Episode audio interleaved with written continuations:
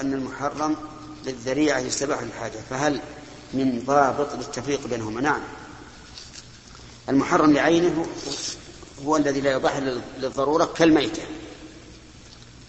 والمحرم لغيره لكونه ذريعة يعني هو لا, لا, لا يتضمن مفسدة لكن يكون ذريعة. هذا تبيحه الحاجة. مثل نظر المرأة. حرام لكن عند الخطبة عند الخطبة إذا أراد يخطبها يباح له ذلك. وكذلك مثلا آه، الأواني من الفضة لا يجوز أن يشرب بها. وإذا انكسر الإناء فله أن يضبطه بفضة. عرفت؟ ربا الفضل أيضا. ربا الفضل يجوز للحاجة في لأنه محرم تحريم وسيلة.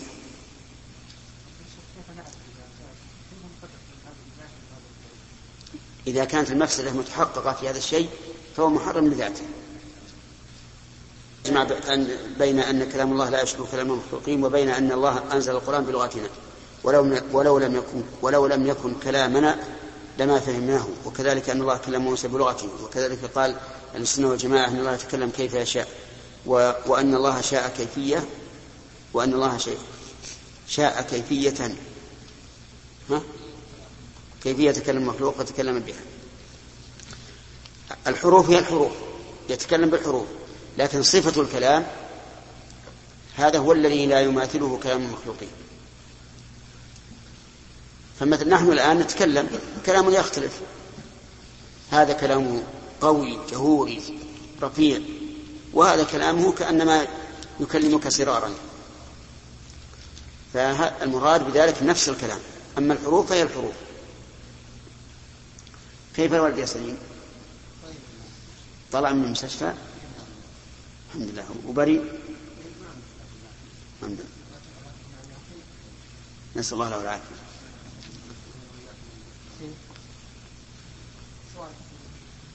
نعم. سؤال.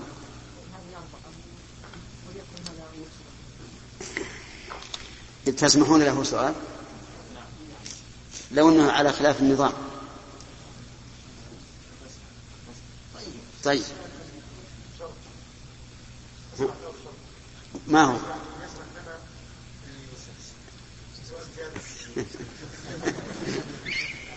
اي تمام. وجد عليك تمام. نعم. أما أما الشرعية فليس إليك وإنما هو إليك. طيب. واما على سؤال مفصل طيب. سؤال الله اليكم هذه المرأة عندها تضخم في البويضات الدورة تنزل معها نقط في الفجر وفي أثناء النهار ينزل سائل أبيض فرض طهارة. فليش؟ تنزل سائل ينزل سائل أبيض فرض منه الطهارة. ثم إذا كان من الفجر أيضا من أيام العشاء أيضا تفضل يصير هذه النقط خمس وهكذا. فلما حي بس النقط النقطة والنقطتين يقول ما هي بشيء. لا بد يسير يذكر عن علي رضي الله عنه أنه قال ما كان مثل نقطة الرعاف فليس بحي. إي نعم. لابد من حيث ولكن تقول إنها تقول هذا سبب إيش؟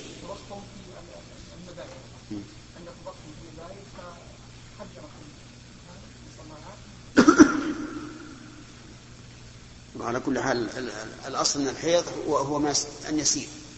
اشتقاقه يدل على انه لابد من سيلان.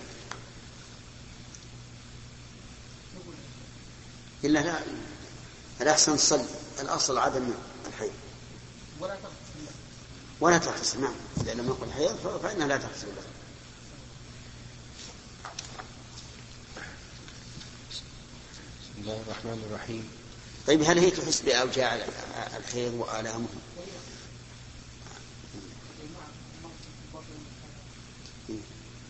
ونقط يابع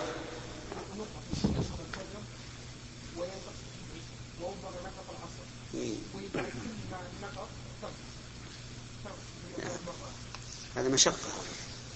شق ولا ولا, ولا سبحان أن يوقد الأسلحة نعم. هو في العادة. في العادة. هو في العادة. النقط مو نعم. الحمد لله رب العالمين وصلى الله وسلم على نبينا محمد وعلى آله وصحبه أجمعين. قال البخاري رحمه الله تعالى باب ما يذكر في المناولة وكتاب أهل العلم بالعلم إلى البلدان. الظاهر ما كمل الحديث الأول ما كمل الأقوال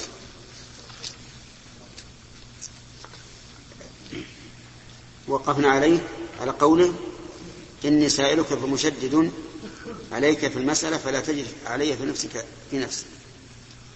من فوائد هذا الحديث حسن خلق الرسول صلى الله عليه وعلى آله وسلم حيث عامل هذا الرجل بما تقتضيه حاله. وهذا من حسن الخلق من وجه ومن الحكمة من وجه آخر أيضا. ومن فوائد هذا الحديث أن المشركين كانوا يقرون بالربوبية بقول بربك ورب من قبلك وهو كذلك.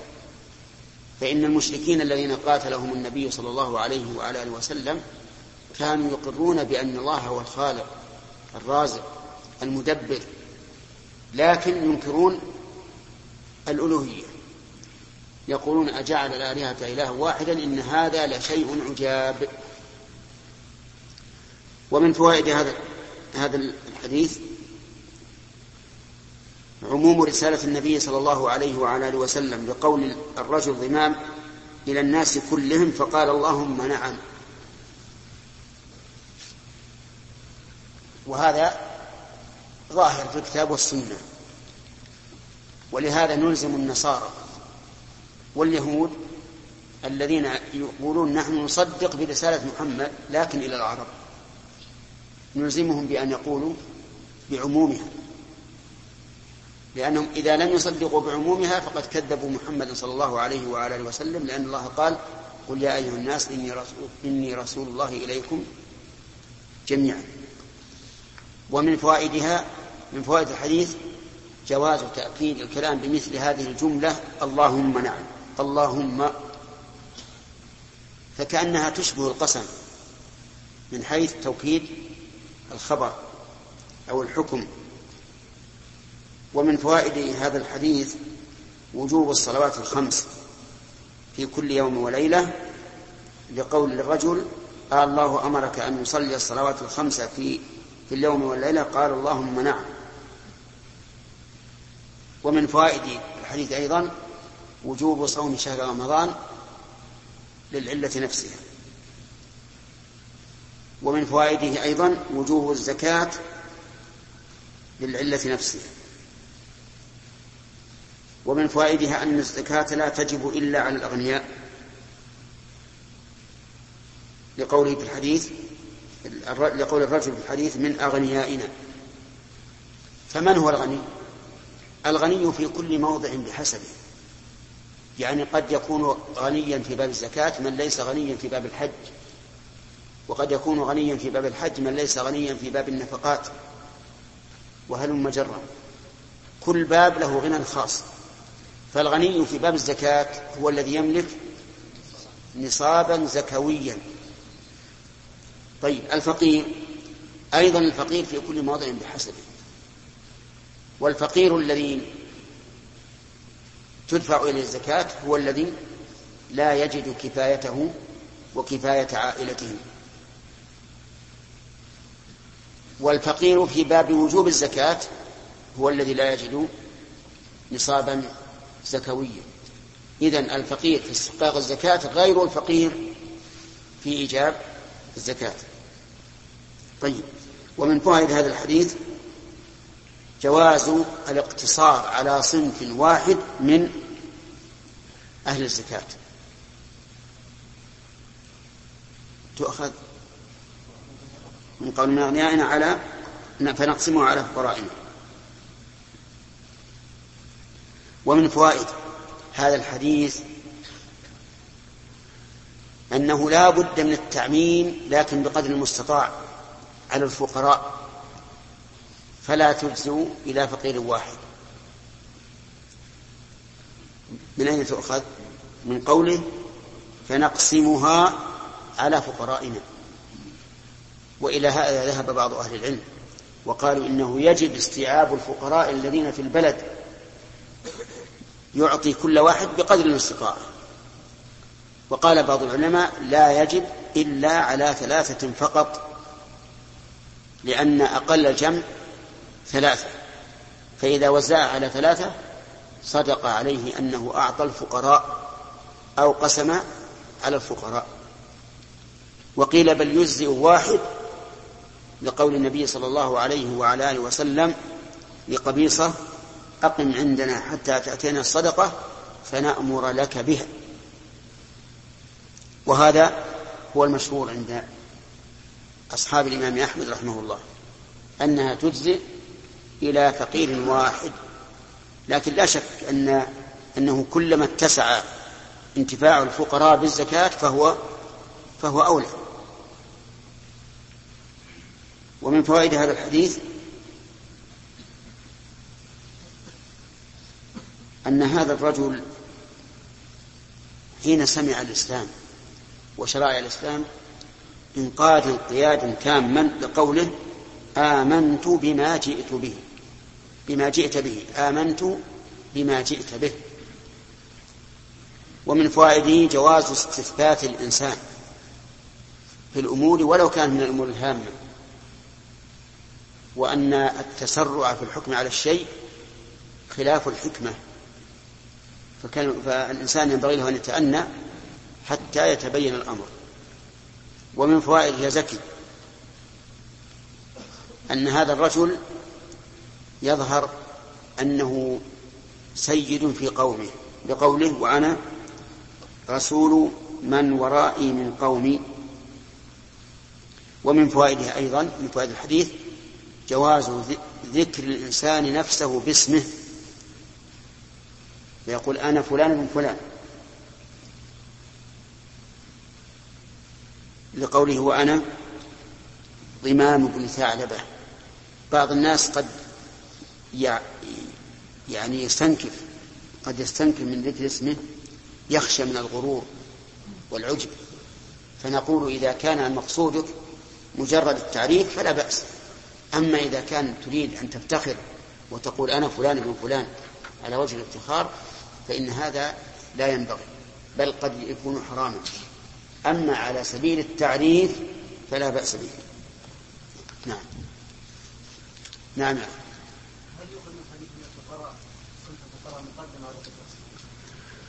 يؤخذ من الآية. إنما الصدقات للفقراء. أما ما حديث فلا لأنه لم يذكر شيء. نعم.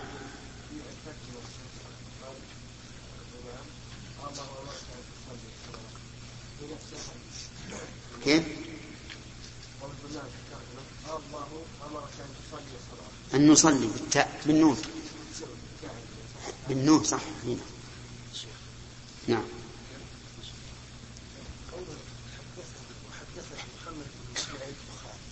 أي هذا الذي نقل الكتاب.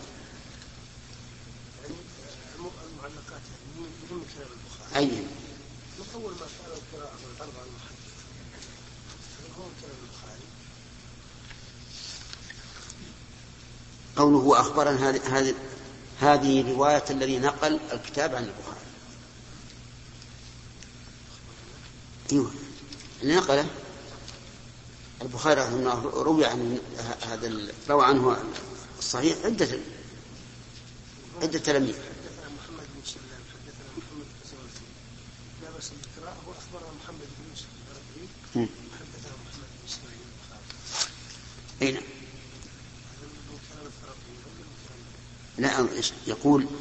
عن الحسن قال لا بأس بالقراءة على العالم. وأخبرنا محمد بن يوسف وحدثنا محمد بن إسماعيل. هذا الذي نقل. يعني كأنه نقل عن البخاري وشيخ محمد بن يوسف. لا بد نبه عليه الشارع ها؟ ما نبه هذا هذا معنى. إن, إن هذا الذي نقل الكتاب روى عن البخاري وعن الفرقي. ثم ساق السنة نعم. محمد بن يوسف شيخ. كأن هذا الذي نقل روى عن البخاري وشيخ لو تراجعون الإرشاد الساري يمكن لها ما يخليها مهمة ها؟ إرشاد الساري نعم. وعندك؟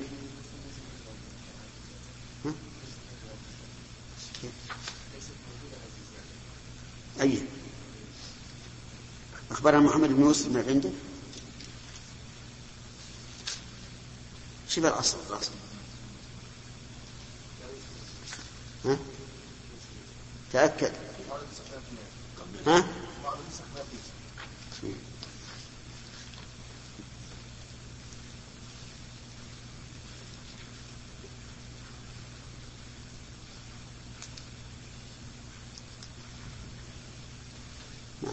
طيب.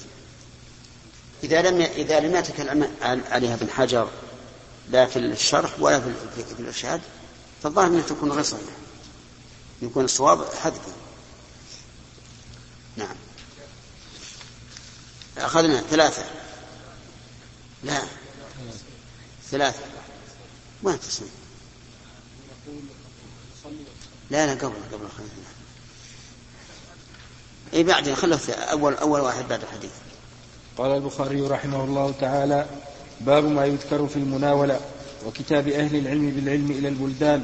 وقال أنس نسخ عثمان المصاحف فبعث بها إلى الآفاق ورأى عبد الله بن عمر ويحيى بن سعيد ومالك ذلك جائزا. واحتج بعض أهل الحجاز في المناولة بحديث النبي صلى الله عليه وسلم حيث كتب لأمير السرية كتابا وقال لا تقرأه حتى تبلغ مكان كذا وكذا. فلما بلغ ذلك المكان قرأه على الناس وأخبرهم بأمر النبي صلى الله عليه وسلم.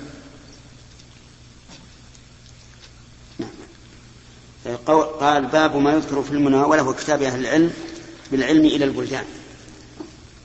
المناولة أن الشيخ يناول ما يرويه إلى التلاميذ.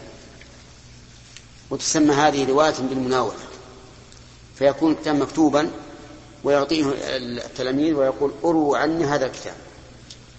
وهي تكون في الإجازة وليست في الرواية المباشرة. وقال أنس نسخ عثمان المصاحف فبعث بها إلى الآفاق. وذلك حين صار اختلاف بين الناس في القراءات. لأن القرآن كان يقرأ بالحروف السبعة حتى حصل الاختلاف بين الناس في زمن عثمان رضي الله عنه. وصار يضلل بعضهم بعضا. وخيفة الفتنة. فشكي الأمر إلى عثمان فأمر رضي الله عنه أن تجمع المصاحف على مصحف واحد. بل على حرف واحد وهو لغة قريش. رحمك الله. وأحرق ما سواها أحرق ما سوى هذا المصحف من المصاحف. ثم بعد ذلك نسجت الأحرف السبعة. ولهذا الأحرف السبعة التي نزل بها القرآن هي الآن لا تعلم. والقراءات السبع الموجودة هي في حرف واحد وهو حرف قريش. يعني لغتها. أمر بالمصاحف فأحرقت إلا هذا المصحف الذي على لغة قريش وبعث به إلى الآفاق إلى الشام والعراق واليمن ومصر. وأبقى عنده في المدينة أيضا مصحفا. هذه مناولة في الواقع لأن القرآن مكتوب بالمصاحف ويبعث به. كذلك أيضا رأى عبد الله بن عمرو بن يحيى بن سعيد ومالك ذلك جائزا. وهذا القول حق لأنه فيه مصلحة. فبدلا من أن يجلس الشيخ ليقرأ عليه الكتاب ويمضي وقتا يناوله هذا الطالب فيرويه عنه ثم الآخر وهلم جرا. واحتج بعض أهل الحجاز في المناولة بحديث النبي صلى الله عليه وعلى آله وسلم حيث كتب لأمير السرية كتابا وقال لا تقرأ حتى تبلغ مكان كذا وكذا. فلما بلغ ذلك المكان قرأه على الناس وأخبرهم بأمر النبي صلى الله عليه وعلى آله وسلم. وهذه حجة صحيحة. لأن الرسول كتب الكتاب وناوله إياه مكتوبا ولا يدري ما الذي فيه حتى بلغ المكان الذي أمره الرسول عليه الصلاة والسلام أن يبلغ الناس فيه. نعم. حدثنا إسماعيل بن عبد الله قال حدثني إبراهيم بن سعد عن صالح عن ابن شهاب عن عبيد الله بن عبد الله بن عتبة ابن مسعود أن عبد الله بن عباس أخبره أن رسول الله صلى الله عليه وسلم بعث بكتابه رجلا وأمره أن يدفعه إلى عظيم البحرين فدفعه عظيم البحرين إلى كسرى فلما قرأه مزقه فحسبت أن ابن المسيب قال فدعا عليهم رسول الله صلى الله عليه وسلم أن يمزقوا كل ممزق. وفعلا حصل هذا. مزقوا كل ممزق. تمزقت مملكتهم وكسرت شوكتهم واحتل المسلمون بلاده بأمر الله وإذن الله وحكم الله. الشاهد من هذا أنه بعث في كتابه رجلا وأمره أن يدفعه إلى عظيم البحرين عظيم البحرين بالنسبة لكسرى كالأمير بالنسبة للملك أو المحافظ بالنسبة للرئيس أو ما أشبه ذلك نعم يحيى.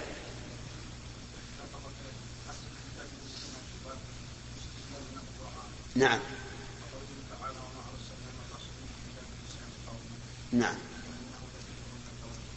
نعم.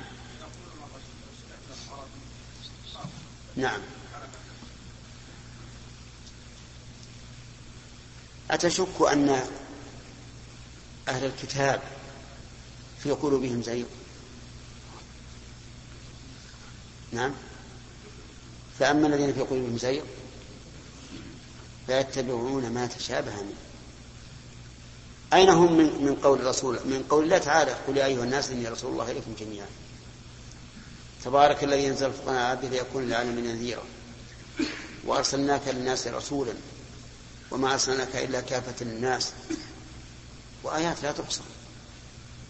وإنما جاءت بعض الآيات بالتخصيص لأنه والله أعلم لم تتعدى الدعوة بلاد العرب حتى مات النبي صلى الله عليه وعلى آله وسلم.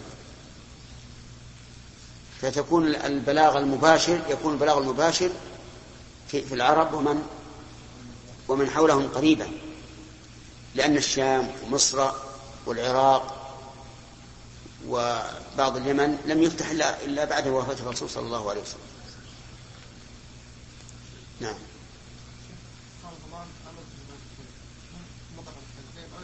يكفي هذا. يكفي هذا. إيه، نعم يكفي. إيش؟ إي نعم. يعني لهجات اللهجات اللي كان العرب في عهد الرسول يعني يتكلمون بها ما يستطيع الإنسان أن يغير لهجته الا إلا بكلفه يحتاج إلى تمرين وهذا قد يعوق الناس عن فهم القرآن. فوسع الله لهم في أول الأمر ولما استتب استتبت اللغة القرشية صارت هي هي الاصليه هي الرسمية في في القرآن الكريم. كلها عربية نعم. كيف؟ الآن أنتم في مثلا في الحجاز وهنا في القصيم وفي الشرقية اللهجات متفقة ولا لا؟ نعم غير متفقة بعض الناس يقول يا رجل يا. يا يا ريل يا يا ريل نعم هو موجود هذا؟ طيب هذا إلى إلى قال وجاء ربك وش يقول؟ ما يقدر يقول وجاء ربك صعب عليه يحتاج إلى تمرين فنقول ما ما ما ما, ما يكون نعم في الآن عجم ما يستطيع يقول محمد وينطق بالحاء. خالص. إيش يقول؟ محمد. نعم على كل حال الحمد لله هذه في الأول لأنه لو لو كلفوا أن ينطقوا بلغة قريش صاروا يحتاجون إلى تمرين. فترغيبا لهم في الإسلام وتسهيلا لهم جعل القرآن الحمد لله على سبعة نعم. تفضل. حدثنا محمد نعم. حدثنا محمد بن مقاتل أبو الحسن قال أخبرنا عبد الله قال أخبرنا شعبة عن قتادة عن أنس بن مالك أنه قال كتب النبي صلى الله عليه وسلم كتابا أو أراد أن يكتب فقيل له إنهم لا يقرؤون كتابا إلا مختوما فاتخذ خاتما من فضة نقشه محمد رسول الله كأني أنظر إلى بياضه في يده فقلت لقتادة من قال نقشه محمد رسول الله قال أنس.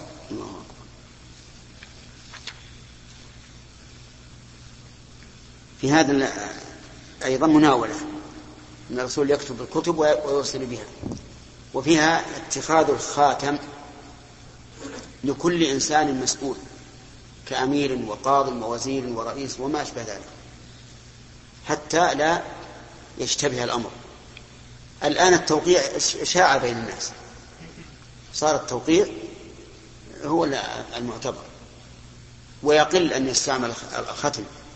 لكن بعض الناس لا يمكن أن تعرف توقيعه إلا إذا كتب الاسم. إلا إذا كتب الاسم. وإذا كتب الاسم فكتابة الاسم تسهل على كل واحد.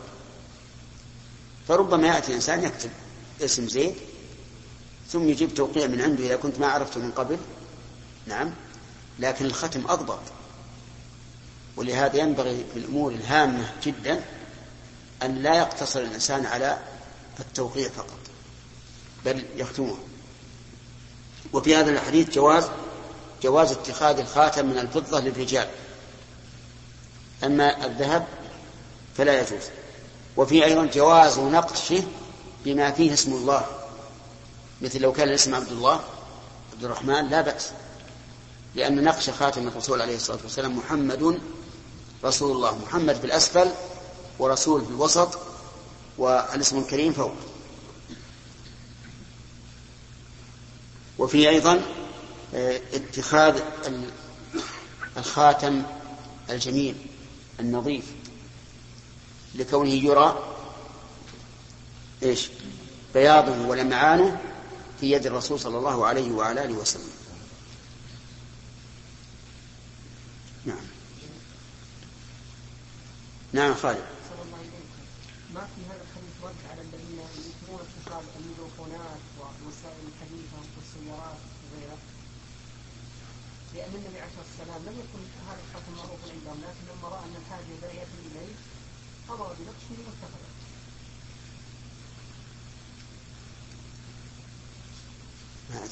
وش ترون؟ توافقون على هذا؟ ها؟ نعم والله ما هو واضح لكن على كل حال في هذا جواز اتخاذ ذرائع وإن لم تكن موجودة في عهد الرسول عليه الصلاة والسلام ما دام ذريعة إلى مقصود شرعي فالذرائع لها أحكام الوسائل لها أحكام المقاصد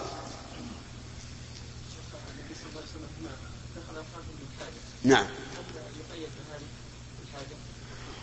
والله بعض العلماء يقول إنه يقيد بالحاجة وأنه لا يتخذ إلا لحاجة.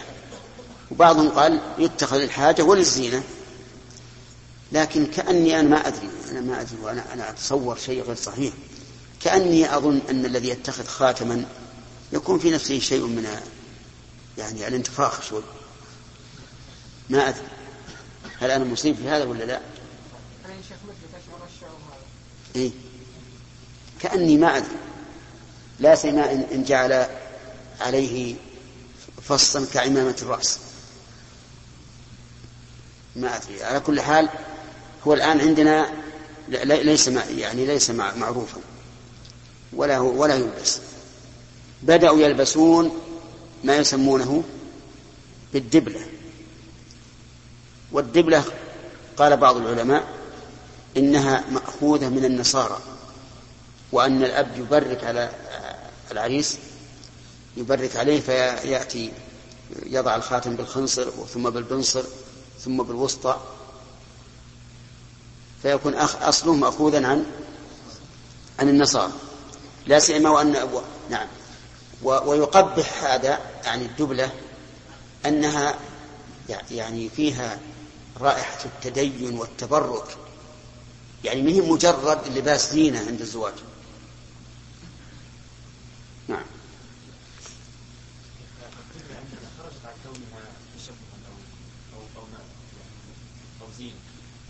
بل صار يعني الانسان يعني ام الام الرجل الذي يريد ان يتزوج تنظر إلى أجل البنت فان رات فيها تلك الدبله الذهب خلاص صرفت نظر وان لم تجد علمت انها لم تخطب بعد يعني علامة على لم تخطب يعني علامة على المرأة المخطوبة. والخاطب. يعني معناها إن رأينا واحد في يده دبلة معناه إنه خاطب. آه. في اليمين. في اليمين خاطب. متزوج. والله محطب بالعكس هزلي أنا أذكر أنا أذكر إن بعض الناس يقول مكتوب اسم الزوجة في دبلة الرجل واسم الرجل في دبلة المرأة. ونهى ونهيت واحدا هذه قلت هذه عقيدة فاسدة. قال أنا لو أخلعها هربت الست. نعم؟ أي هذا هذا عقيدة فاسدة. عاد ناتي إلى إلى هذا هذه تكون التولة اللي ذكرها. جاء في الحديث أنها شرك يعني هل تبقى تشبه يا شيخ في هذه؟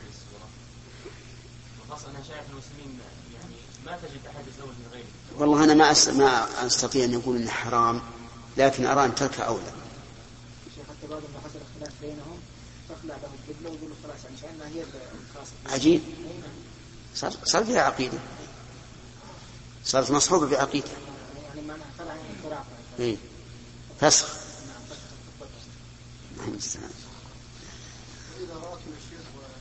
على كل حال ان لباس الخاتم من الفضة نقول مباح ليس حراما. لكن هل يسن التختم أو لا يسن؟ هذا محل نظر. إلا من كان يحتاج إلى ذلك يحتاج إلى ختم الكتب لكونه مسؤولا فهنا نقول يستحب اقتداء بالرسول عليه الصلاة والسلام وحفظا للخاتم لأنه ربما لو وضعه في جيبه ربما يضيع أو يسرق وما أشبه ذلك. نعم. إيش؟ أقول سمعتم عن بعض الفصوص التي تكون في الخواتم تنفر منها الشياطين. لا ما سمعت. وهذا بلاء يقول في فصوص في الخواتم هذه تنفر منها الشياطين. اللهم عافية نعم. باب نعم. الحيات. الحيات الحمد لله قليلة ما ما تحتاج إلى أن نستعمل أشياء تنفر منها. نعم. نعم. نعم. تقرأ. صفحة كم؟ طيب. قال ابن حجر رحمه الله فائدة. لم يذكر المصنف من أقسام التحمل الإجازة المجردة عن المناولة أو المكاتبة. ولا الوجادة ولا الوصية ولا الإعلام المجرد ولا الإعلام ولا الإعلام المجردات عن الإجازة وكأنه لا يرى بشيء منها. وقد أدى ابن منده أن كل ما يقول إيش؟ وقد ادعى ابن منده أن كل ما يقول البخاري فيه قال لي فهي إجازة وهي دعوى مردودة بدليل أني استقريت كثيرا من المواضع التي يقول فيها في الجامع. قال لي فوجدته في غير الجامع يقول فيها حدثنا. والبخاري لا يستجيز في الإجازة إطلاق الحديث إطلاق التحديث فدل على أنها عنده من المسموع. لكن سبب استعمال سبب استعماله لهذه الصيغة ليفرق بين ما يبلغ شرطه وما لا يبلغ والله أعلم.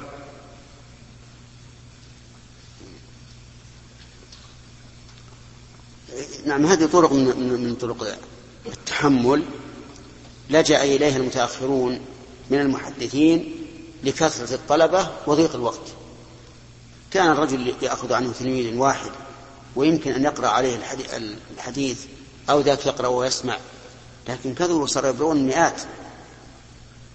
فلجأوا إلى هذه الطريقة الوجادة والمناولة والإعلام وما أشبهها. فيقول مثلا أروا عني كل ما وجدتموه بخطي حتى وإن لم يحدث وإن لم يعين الكتاب. فكلما وجدوا شيئا بخطه حدثوه عنه. بناء على أنه على أنه أذن لهم في ذلك. وهذه مذكورة في كتب المصطلح. نعم. باب من قعد حيث ينتهي به المجلس. ومن رأى فرجة في الحلقة فجلس فيها. حدثنا إسماعيل قال حدثني مالك عن إسحاق بن عبد الله بن أبي طلحة أن أبا مرة مولى عقيل بن أبي طالب أخبره عن أبي واقد الليثي أن رسول الله صلى الله عليه وسلم بينما هو جالس في المسجد والناس معه إذ أقبل ثلاثة نفر فأقبل اثنان إلى رسول الله صلى الله عليه وسلم وذهب واحد.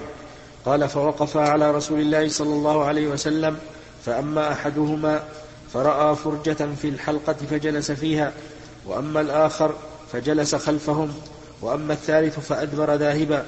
فلما فرغ رسول الله صلى الله عليه وسلم قال ألا أخبركم ألا أخبركم عن النفر الثلاثة؟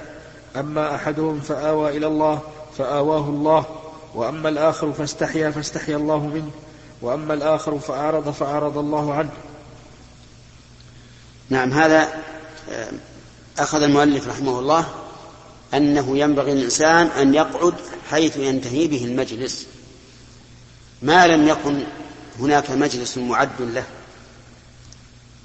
كأن يكون الرجل من كبار القوم وأعد له مكان في صدر المجلس فلا بأس أن يتخطى حتى يصل إلى صدر المجلس.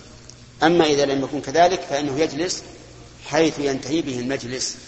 ولكن لو أن أحدا من الجالسين آثره بمكانه فهل له أن يقبل؟ الجواب نعم له ذلك له أن يقبل.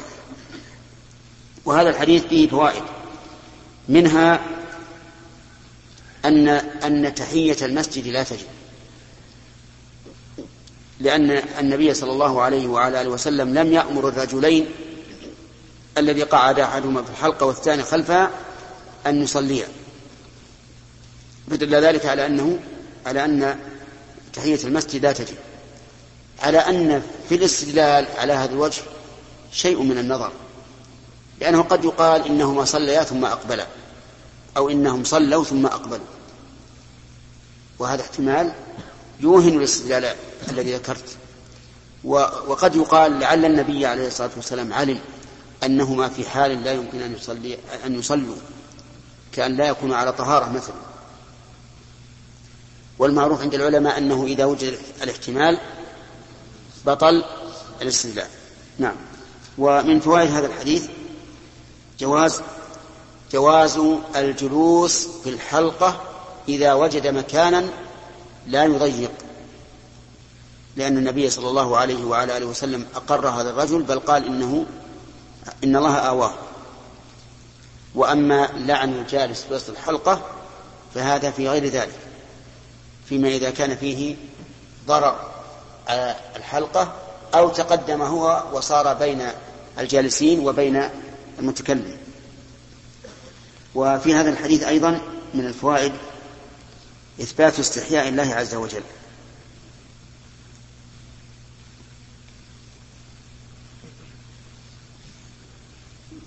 الدليل. فاستحيا الله منه. وكذلك قوله تعالى إن الله لا يستحيي أن يضرب مثلا ما بعوضة فما فوقها. ولكن هل نقول إن استحياء الله كاستحياء المخلوق؟ لا. لأن الله يقول ليس كمثله شيء وهو السميع العليم. هو نعم وهو السميع البصير. ومعلوم أن استحياء المخلوق عبارة عن انفعال نفسي يوجب الانكماش وعدم وعدم الإقدام. وهذا لا يمكن أن يفسر به استحياء الله لأن الله تعالى يقول ليس كمثله شيء وهو السميع البصير. ومنها أيضا من فوائد الحديث إثبات إيواء الله وهو من الصفات الفعلية. أما الآخر فآوى فآواه الله. ولا شك أن الصفات الفعلية ثابتة لله عز وجل وأن من كماله أن يكون فعالا لما يريد في كيف يريد ومتى يريد. فهو فعال لما يريد في أي وقت وعلى أي كيفية وهذا من كماله. خلافا لأهل التعطيل الذين قالوا إن إثبات صفات الأفعال نقص في حق الخالق. وعللوا ذلك بأن الحوادث لا تقوم إلا بحادث. وبوجه آخر قالوا هذه الأفعال إن كانت كمالا فانتفاؤها عنه قبل وجودها نقص. وإن كانت وإن كان انتفاؤها كمالا فوجودها نقص. واضح؟ قالوا هذه الأفعال التي يحدثها إن كانت كمالا فانتفاؤها قبل وجودها نقص وإن كان انتفاؤها كمالا فوجودها نقص. فنقول هي كمال في وقتها وعند وجود سببها. ولهذا نقول هذه الأفعال مقرونة بماذا؟ بالحكمة. فلا تكون موجودة إلا حيث اقتضتها الحكمة وبهذا تكون كمالا. ومن المعلوم أن من لا يفعل ناقص وأن الفعال كامل. ومن فوائد هذا الحديث أيضا إلقاء المسألة على الطلبة بقوله ألا أخبركم؟ لا يقول الإنسان ما دمت لم أسأل فلا, فلا أعرض العلم. نقول اعرض العلم. وإن لم تسأل لأن في ذلك نشرا للعلم. نعم. نعم. ها؟ إي نعم.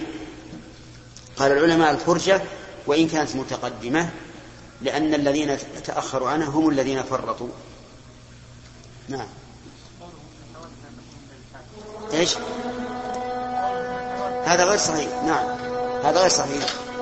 لأنه لا يلزم من حدوث الفعل أن يكون الفاعل حادثا.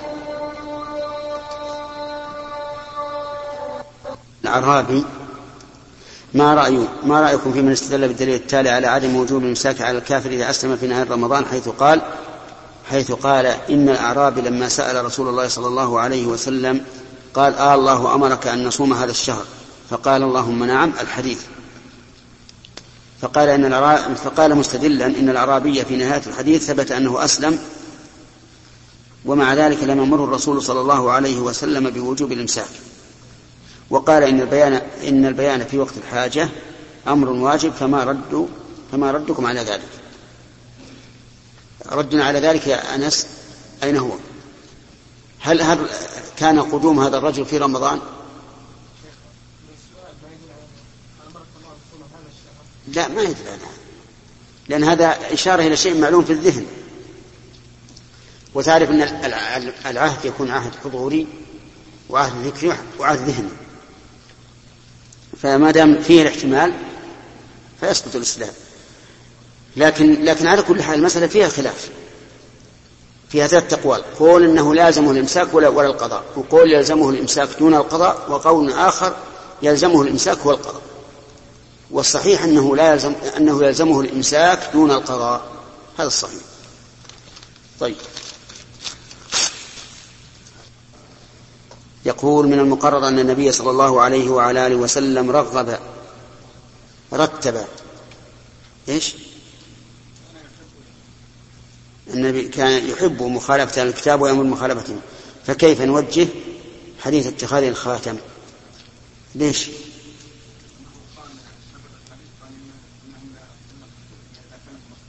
إيه ما